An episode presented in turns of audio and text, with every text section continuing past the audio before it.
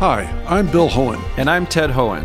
Over the past 50 years, our family has brought many world-class dealerships to Carlsbad, including Mercedes-Benz, Porsche, Audi, Honda, Acura, Jaguar, and Land Rover.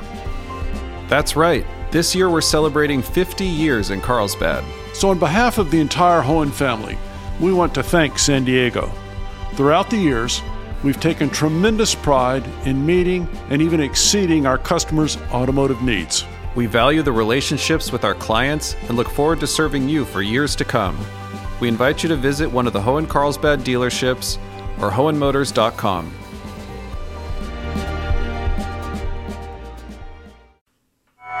The number of local COVID-19 cases dropped over the weekend. It's definitely showing a decline in the number of cases reported. We're still seeing cases in the thousands, but definitely less are coming in. I'm Christina Kim with Maureen Cavanaugh. This is KPBS Midday Edition.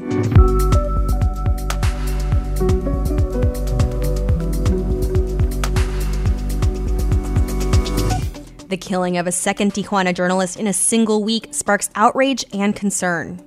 I really want to say to you that my country, my city is safe for everyone, but it isn't true. What's next after the region's homelessness count is once again delayed by COVID-19? And we check in with the state's reparation task force ahead of their first meeting of the year.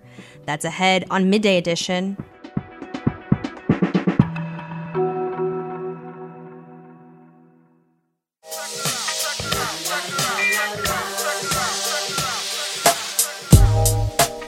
Hey, this is Parker Edison, host of the Parker Edison Project on KPBS. The cool thing about joining KPBS is you make one simple donation, and that money ripples into supporting everything else you see and hear on KPBS, including podcasts like this one you're listening to right now, making a place for fresh voices and perspectives to be heard. And that's music to my ears. Become a member today. Just go to kpbs.org, click that blue Give Now button, and donate what you can. All right? Thanks.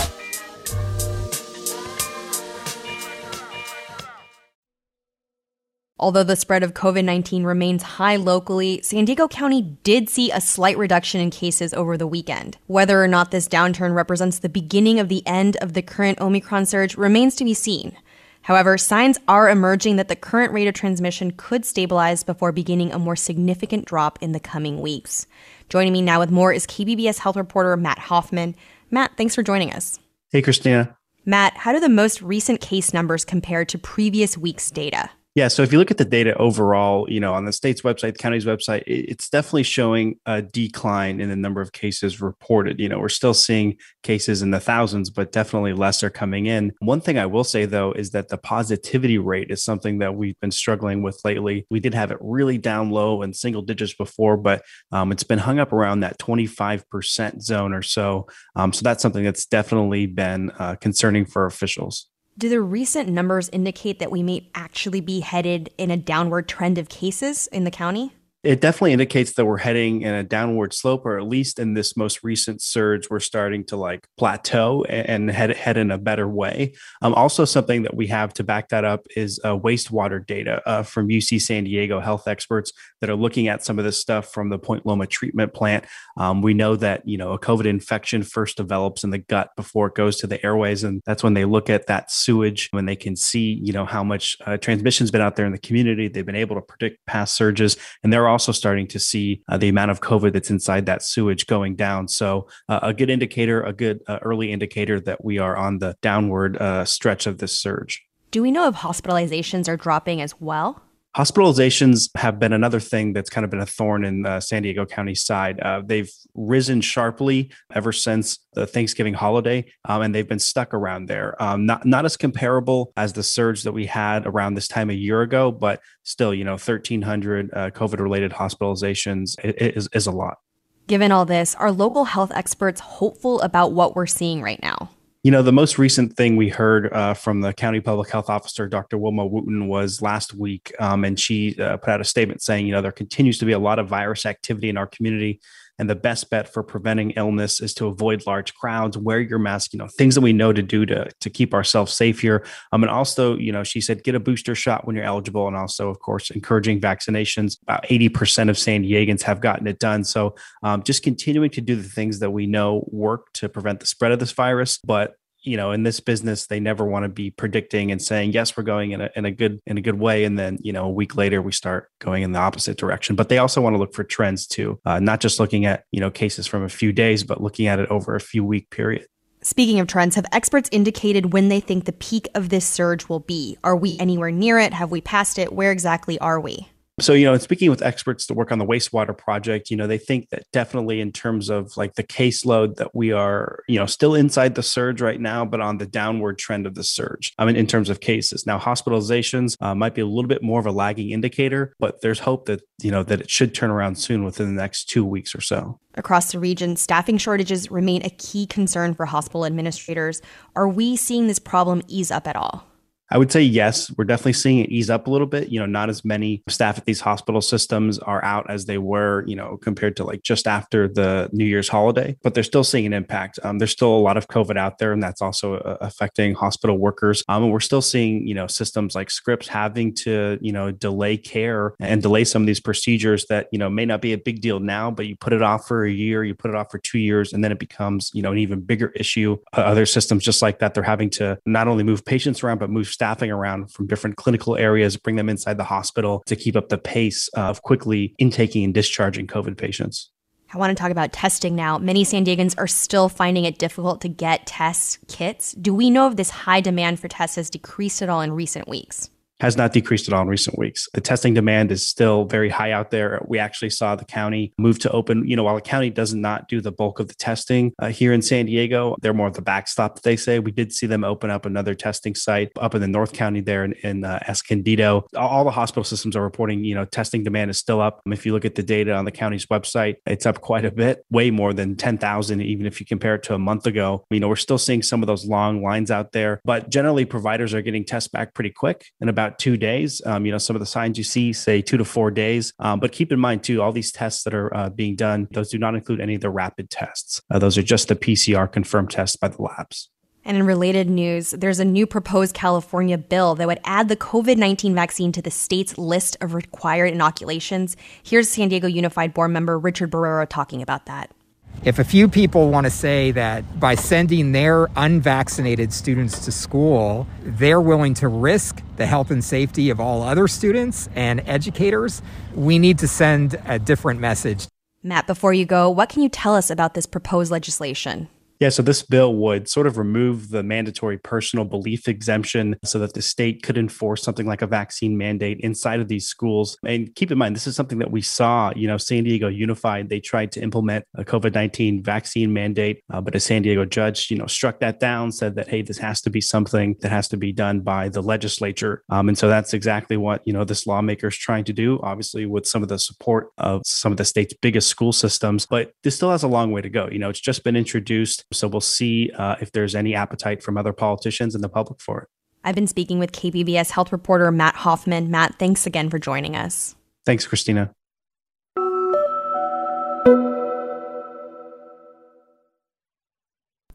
Demonstrations are planned today across Mexico to protest the deaths and intimidation of journalists.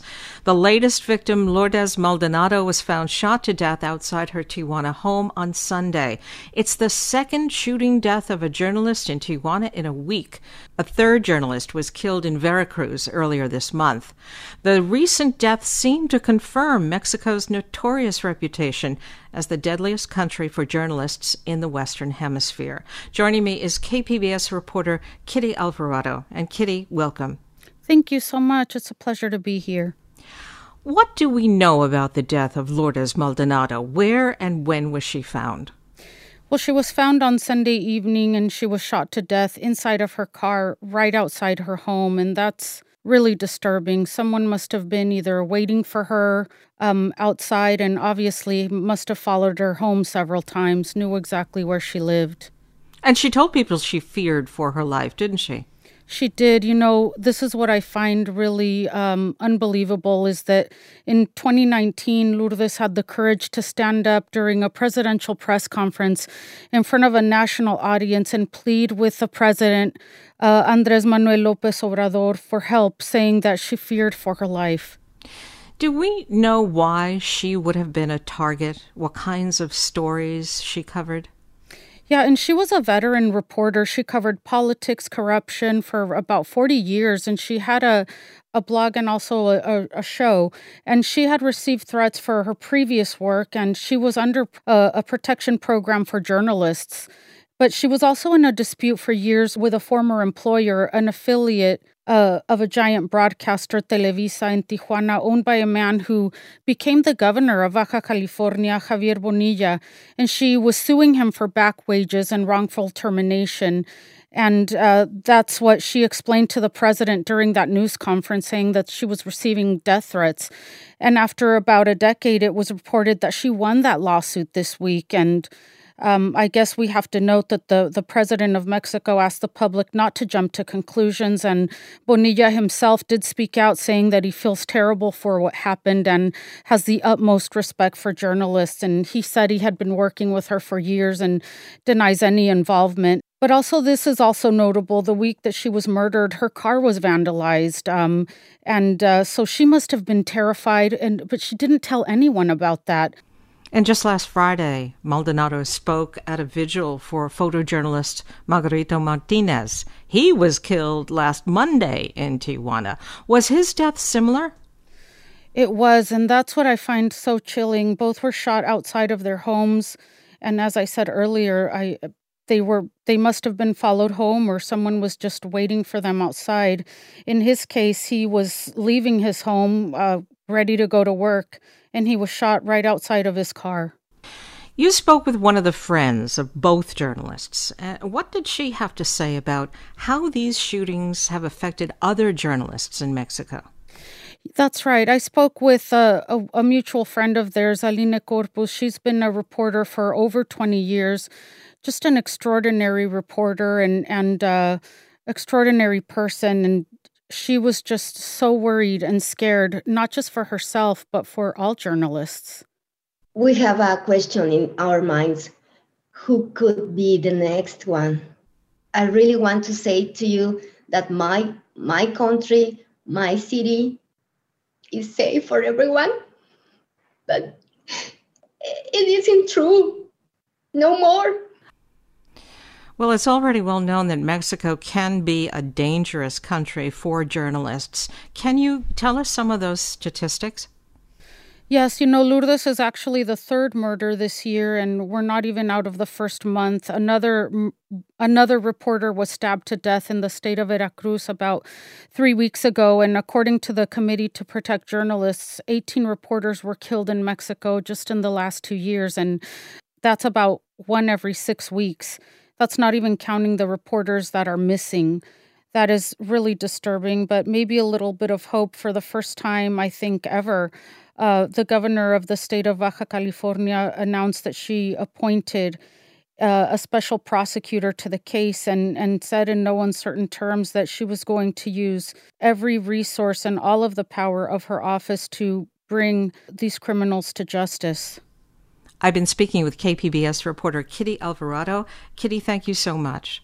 Thank you.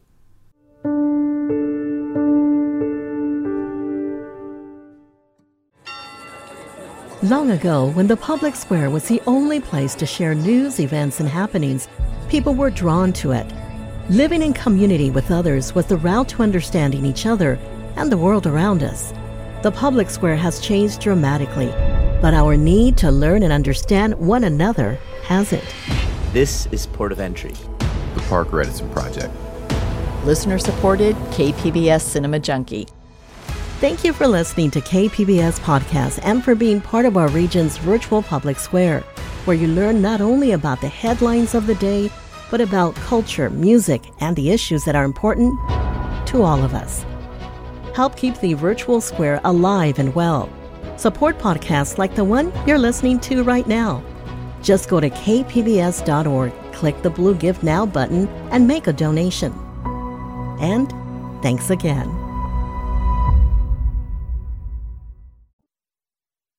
This is KPBS Midday Edition. I'm Maureen Cavanaugh with Christina Kim. Jade Hindman is away. San Diego's annual count of people who are homeless, both sheltered and unsheltered, would normally take place during this last week in January, but not this year. The San Diego Regional Task Force on Homelessness has postponed the count until late next month due to the surge in COVID-19. The number of homeless residents reported in each year's count is used to determine federal funding and where county resources are needed the most. It also tells us more about the people experiencing homelessness, young and old, veterans and families, and what they do to survive. Joining me is Tamara Kohler, CEO of the San Diego Regional Task Force on Homelessness. And Tamara, welcome to the program. Thank you, Maureen. It's good to join you. Why did you decide the surge in COVID-19 should delay the homeless count? You know, this count is critical that we're engaging and speaking with individuals experiencing homelessness on the street. And you can't do that level of engagement safely when we have this level of transmissivity of this variant. So last year, 2021, we traditionally do a count every year. 2021, we didn't have the vaccines. We were still in a high level of spread. And so we canceled the count last year. This year, same concern of safety, not only for those doing the activity of engaging, but the homeless population as well.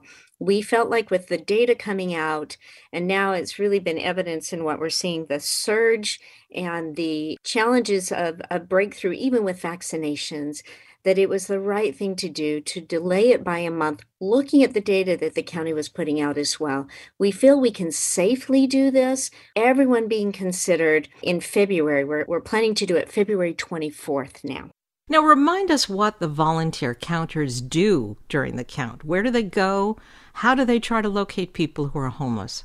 You know, we use over 1,600 volunteers to do this level of engagement across the entire county. It looks different depending on the geography. So as an example, in downtown San Diego, we have people that leave from a central location. They have a designed map of every street, every intersection, every location, and it's mapped out, and they look to talk to people in tents, curled up in blankets, those walking around, to ask them about their experiences, get really critical information, age, demographics, as you had mentioned, possible veteran service. You know, is this a family? Age is a really important thing. And as much as we can, speaking to individuals. We also have a large geography. So in some areas, it looks different. I have two people in a vehicle driving around in a designated area looking for individuals to engage if they can do it safely.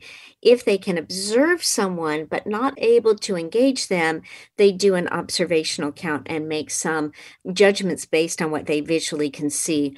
But it requires people able to walk and talk closely and engage. It requires people driving. It requires a lot of planning. There are 32 deployment sites. We print out maps of the entire region through these census tracts. And we also use a mobile app to collect all this information. So then it's plotting it all on a map, collecting this information so we can collate it all together to do a complete accurate count and then represent that numbers, demographics, age, you know, veteran status, and it asks some important questions as well. So it is quite an effort. It takes a lot of people. It looks different in different communities, but it happens across the entire county in a 4-hour time frame from 4 a.m. until 8. So it's a big effort, important engagement, but needs to be done safely. Now, even before the count this year, is there a sense that the pandemic has increased San Diego's homeless population? You know, I've had the pleasure of being over point-in-time counts, not only in San Diego, but in other communities. And I'm very intentional that we don't estimate. We don't guess. We want to make sure we do a full count of those individuals. It's been 2 years since we've done a full unsheltered count.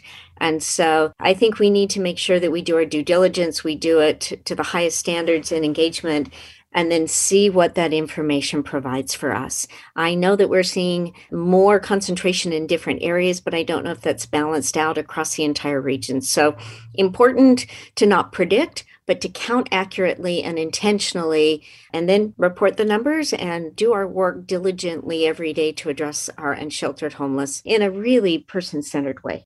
Now, this year's homeless count will take place about a month from now on February 24th. Do you have enough volunteers? Are you still looking for some people to sign up? We still need volunteers. We need about 1,600 volunteers to really do this well and to get to all of the geography and locations that we have.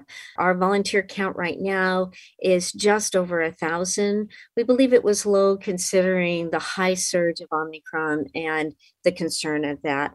We really would appreciate and would be indebted to people who would consider volunteering. We are going to provide N95 masks. That protects both the wearer and the person that they're speaking to, and it's a great barrier to be able to keep us safe. We're going to match people up more intentionally, people they're already working with. So what would be really great is if you and someone in your household would volunteer, and that's the safest way for us to be able to do that work. You can volunteer by going to our website, rtfhsd.org, and it's on the landing page. And Maureen, we would just be so thrilled and indebted to anyone. If you're interested in understanding homelessness, if you want us to really understand the numbers that are happening, are the numbers up or down, participate in the count. That helps us get the most accurate numbers to address the situations on the street and to plan appropriately. I've been speaking with Tamara Kohler. She is CEO of the San Diego Regional Task Force on Homelessness. Tamara, thank you very much. Thank you.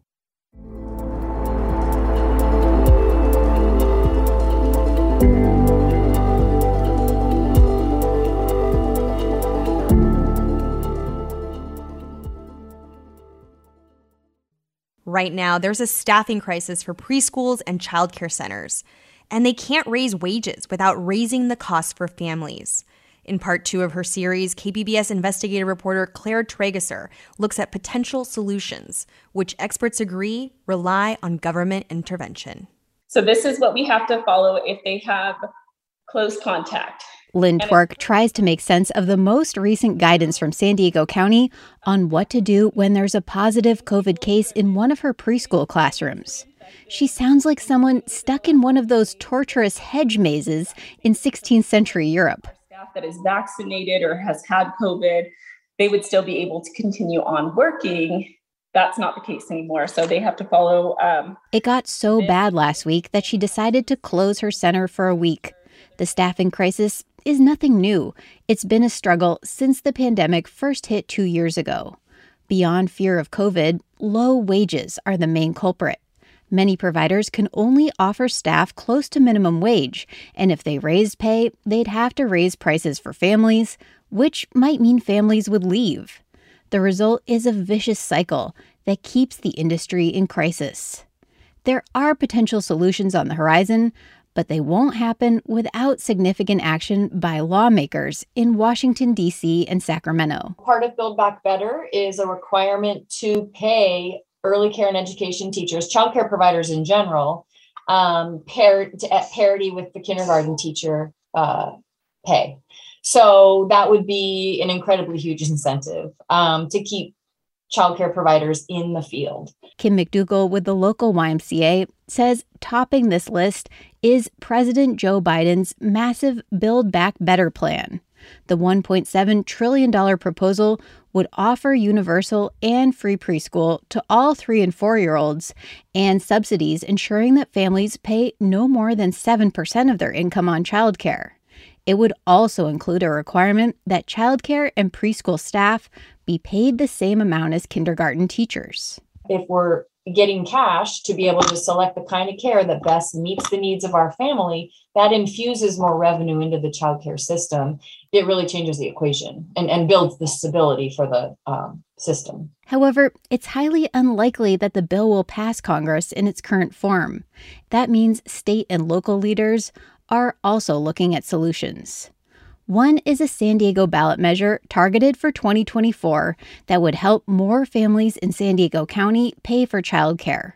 Recently, voters in San Francisco approved a tax on commercial rents to fund childcare, and Portland, Oregon approved a measure to expand free preschool. McDougall says the San Diego measure could be similar.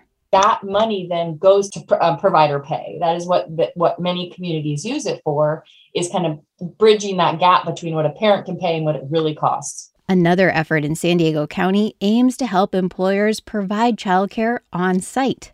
Say San Diego set up a childcare center at its offices for both the community and its employees. It charges rates on a sliding scale and has so far been a big success, says Nancy Gannon Hornberger, the organization's CEO. Parents benefit, so whether they're teleworking or in person on the job, they can work without distraction or guilt, so they know their children are safe and also learning and thriving. And then employers can attract and retain talented parents, parents of young children, by offering this very desirable benefit. Say San Diego is currently working with local employers to set up childcare centers of their own. We will be in a scenario where the she session, will continue. Courtney Baltiski with the YMCA says the important thing is that something happens. Otherwise, more parents, especially mothers, will leave the workforce. In 10 years' time, if we're having these conversations and looking at the data and saying, why have we reverted to 1960s statistics about women in the workforce? It all comes down to access to quality, affordable childcare. Claire Trageser, KPBS News.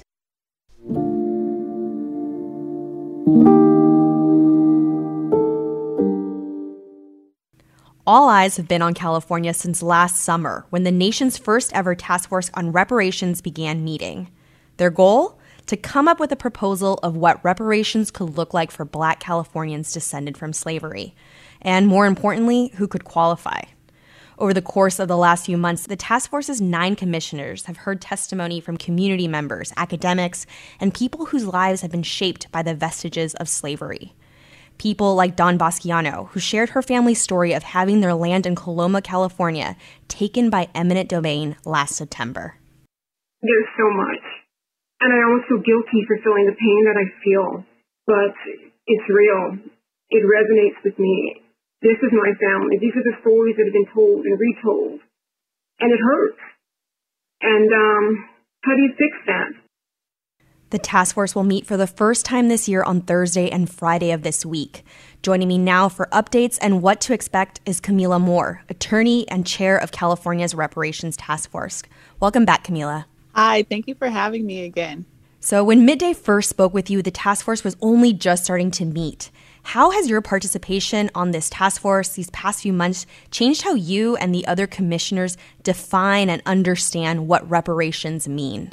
Since we started in June, I think the task force members and myself have grown to have a more appreciation of the mantle that we have before us in terms of, not only what repair looks like, but, how that can manifest and bringing in community members to, help inform our discussions around what reparations can look like for Black Americans, with special consideration for Black Americans who descend from chattel slavery in the United States.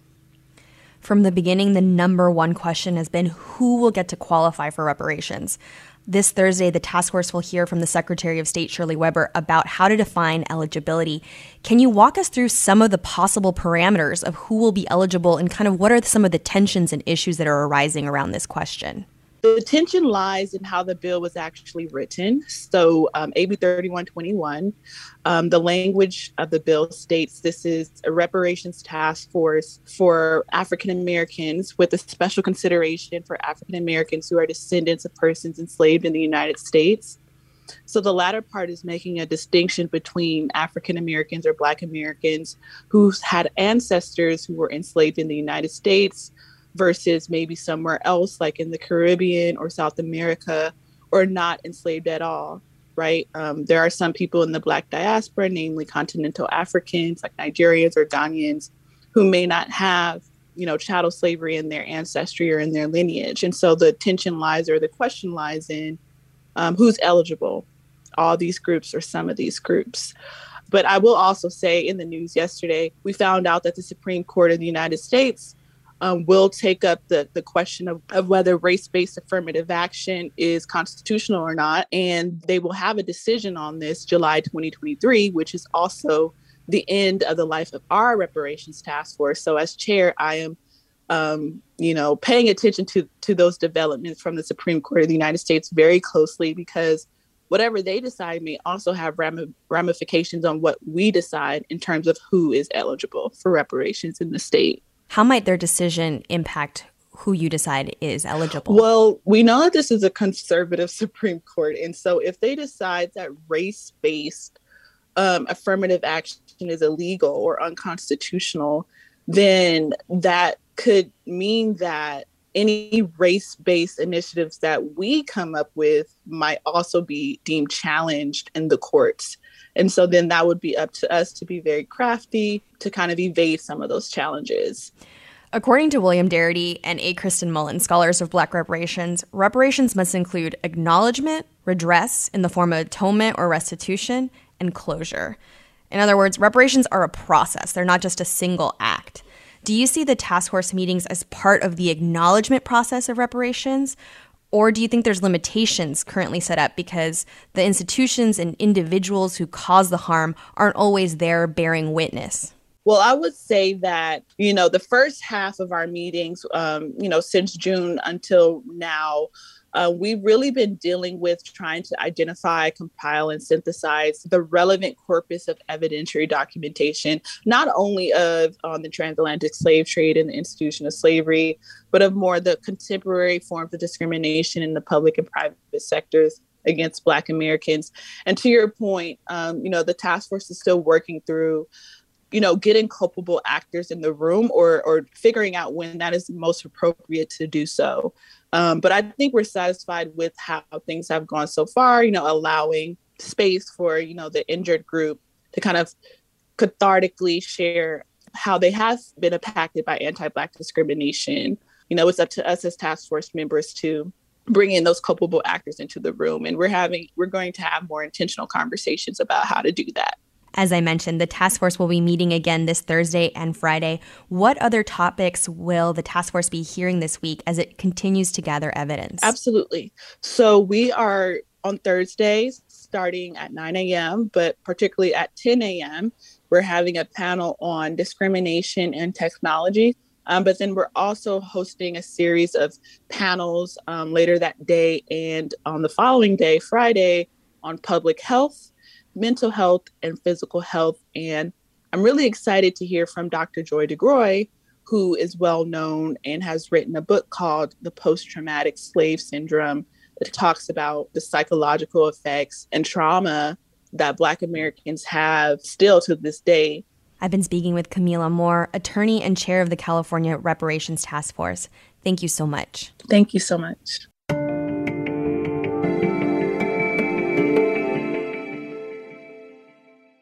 Legislation that would help create a single-payer government-run health plan in California will face a key hurdle in the next week.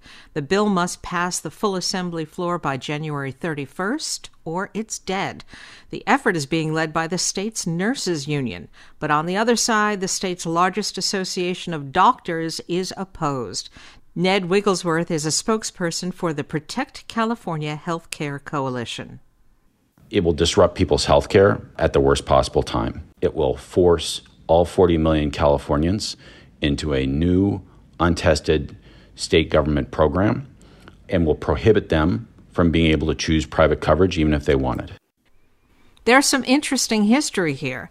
In all previous attempts to create a single-payer system in the U.S., the fiercest objections have always come from doctors. Dr. Micah Johnson, the co-author of the book Medicare for All, A Citizen's Guide, and a practicing internal medicine physician in Boston, spoke with the California Report's April Dembosky about the history of single-payer effort. In your book, you call doctors the perennial opponents of health reform. What events led you to draw that conclusion? So really, doctors have had a century-long history in the health reform debate, usually as the opponents. And that started back in the 1910s during the progressive era of reforms. This is after Germany in 1883 had passed health insurance. In 1911, Great Britain had passed health insurance. it seemed clear that the US would be following suit. And initially, it looked like doctors in the American Medical Association were going to be supporters of the bill. But as the discussions unfolded, doctors turned. What were their concerns? The top one is really their own pay, and the second one being their autonomy in the practice of medicine. So, you know, going back to the 1910s and also in the 1940s, there's this fear that if there is a universal public insurance plan, that doctors are going to get paid less. So I think the most striking example is Harry Truman's healthcare proposal in the 1940s. This is the first and really only time a sitting US president gave a full-throated endorsement of a single-payer style, truly universal national health insurance plan. And it was the American Medical Association were the top opponents of the plan. They hired a PR firm called Campaigns, Inc. that rose to fame in California, helping to defeat a statewide universal health insurance plan in the state. The American Medical Association put an incredible amount of money behind this. So $3.5 million. In today's dollars, that's about $40 million. It was the largest lobbying campaign the nation had ever seen, and it worked. So at the beginning, the public was in support of this national health insurance plan, but then support dwindled over the years. And the vast majority of people had heard of the AMA's opposal to the plan. When I talk to doctors or groups who are opposed to the single-payer proposals right now, they say their top concerns are their patients. I think doctors have been double agents in the health reform debate for the last century. And, you know, we wear two hats in these conversations. We wear the hat of medical experts, people who know a lot about what's best for patients. Then we also wear a hat that's just our own personal financial interest. And I think these things can often get confused and, you know, can be leveraged against each other. In the early 60s, there was one of the early attempts to create a Medicare program for seniors. And back then, doctors hired Ronald Reagan to speak out against the idea. One of the traditional methods of imposing statism or socialism on a people has been by way of medicine. It's very easy to disguise a medical program as a humanitarian project. Most people are a little reluctant to oppose anything that suggests medical care for people who possibly can't afford it. Definitely a remarkable moment in the history of health reform there with, you know, doctors hiring Reagan. And even though Medicare passed, Ronald Reagan was also elected in a landslide in 1980 and ended up presiding over the Medicare program. So we have all these ironies in health reform. How has doctors' thinking evolved from the earliest 20th century to the Medicare days to now? I think we're really seeing an evolution. And first, seeing doctors support the Affordable Care Act in 2008, 2009. And then over the last 10 years, we've seen a lot of very interesting developments. One, now in most polls, a majority of doctors do support single-payer healthcare. And then secondly, we've seen that the American Medical Association, there's some internal debate about what the stance is going to be. And at one of the, in recent years, the big meetings for the American Medical Association, it was actually the medical student chapter brought up a resolution to try to remove the AMA's opposition to single-payer healthcare, and it very narrowly failed. It got 47% support. So the AMA still opposes single-payer, but we can see signs that things are changing. And then you have the second biggest group of doctors in the country, the American College of Physicians. This is where most of the generalist physicians are, and they now support single-payer healthcare as an option for moving forward on health reform. That was Dr. Micah Johnson speaking with the California Report's April Dembosky.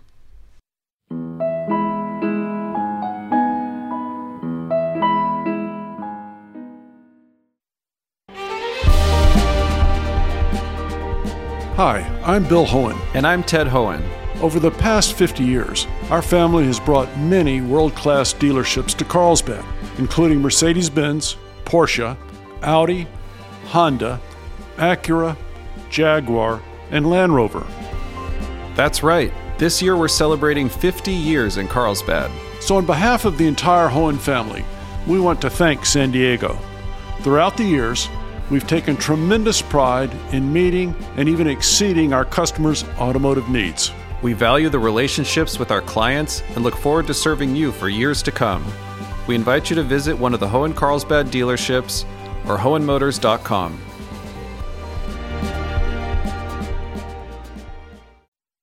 This is KPBS Midday Edition. I'm Maureen Cavanaugh with Christina Kim. Jade Heinman is away. The New Children's Museum in San Diego recently hired a new executive director and CEO, Elizabeth Yang Hellowell.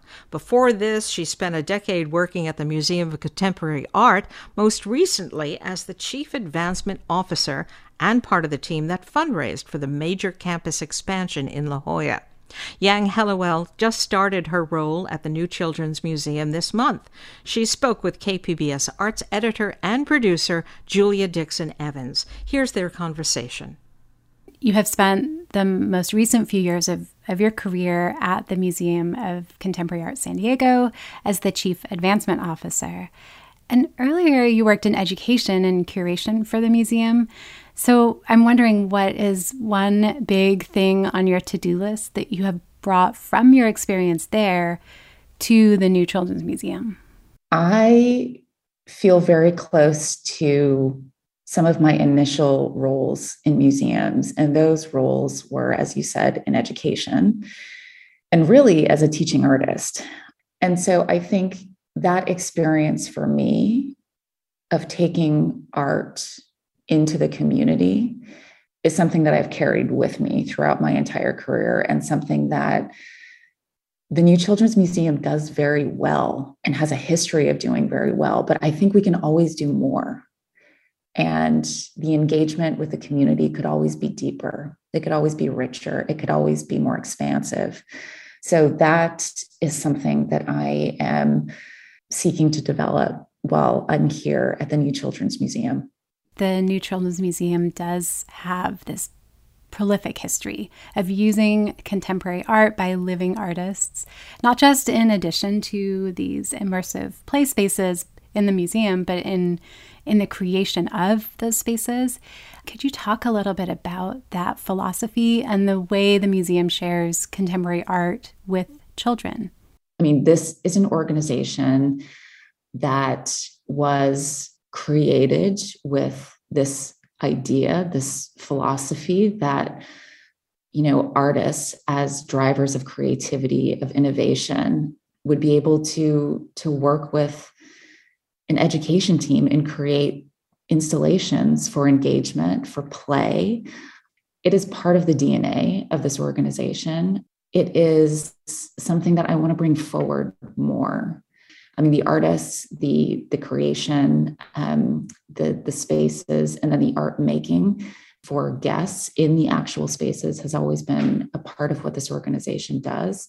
But we're gonna see if there's other ways to do it. We're going to sort of experiment with the different spaces and places in and around this building. I think as we move forward, and particularly thinking about outdoor spaces. Certainly in this moment when I think we're all thinking about outdoor spaces and COVID. And I think for artists too, this is such a unique opportunity to create large scale installation work where, you know, you also have to think about audiences engaging with it in a way that maybe they wouldn't in other types of traditional contemporary art spaces. So one of those recent installations was Teatro Piñata by David Israel Reynoso, and also Panka's Almas Allah. Can you talk about what first stood out to you about those works in particular? David Reynoso's Teatro Piñata, I mean, it is an immersive play experience. So, I mean, and I always am now thinking about experiences through my own children's eyes. So, I mean, when I bring them to the museum and they walk into a space, I'm always so curious to see how they engage with it. You watch kids, and my own kids, you know, walk into these spaces, and it's like they know exactly what to do. They know exactly how to engage with the space. In Teatro Piñata, they immediately sort of understand the performance element of it. So, you know, they're exploring all of the spaces, but then they're getting on the stage, and there doesn't even have to be anyone in the audience. You know, most of the time there's not, or there's, you know, someone walking by, but it's that element of play, of creativity, of of making something, even if it's not a physical something, but it's making sort of a short performance with whoever else happens to be in the space. So I love that sort of impromptu nature of the play that comes out of that particular installation. How have museum staffers been impacted by the pandemic the last 2 years almost? I think there are a lot of questions about museums as places for community, and questions about who the museum serves and how the museum functions. And, you know, if a museum is closed, and so many museums did close during this pandemic period, then how does a museum function? Then how do you engage with audiences? Then what is the role of your organization as a community catalyst, as a space where communities can meet and have conversations and be engaged with art? I think it's put into question everything that museums are, you know, and I think not to mention with museums being closed, it's also questions around the financial stability of organizations, I think has also been something that a lot of museums have been grappling with too. It's many factors that have come to play, and it's, I think, going to result, and this is already happening, but in a complete reconceptualization of what museums are and how they function and who they serve. I'm also wondering how the New Children's Museum is handling the continuing but ever-changing COVID landscape, particularly what you're hearing from visitors and families about what they are looking for in these public gathering spaces. It's complicated. I will say what I have found, and, you know, maybe this will change tomorrow, but, you know, everything is changing from one day to the next. We still have many, many families, many children, many caretakers of these children coming through these doors every single day that we're open. What this also says to me, and I mean, I can intuit this as a parent too, is that this is a crisis moment. I mean, we have been working through COVID for the past 2 years now, but children, their caretakers, families still need, and maybe need more than ever, spaces to play and to be and to think creatively and to make things. I think children and their caretakers need safe spaces to engage with one another. And I am grateful that we can provide these spaces safely and, you know, continue to support those types of experiences for the community, because I think they are so absolutely necessary in this moment. KPBS arts editor and producer Julia Dixon Evans talking with Elizabeth Yang Hellowell from the New Children's Museum.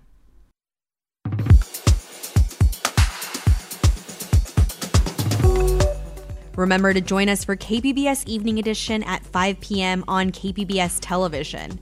And join us again tomorrow for KPBS Midday Edition at noon.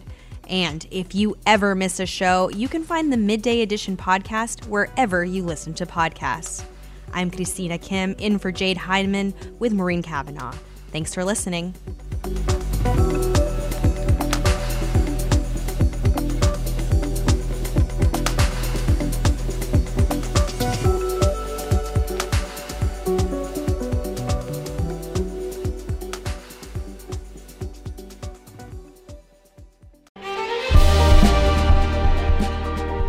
Hi, I'm Bill Hoehn. And I'm Ted Hoehn.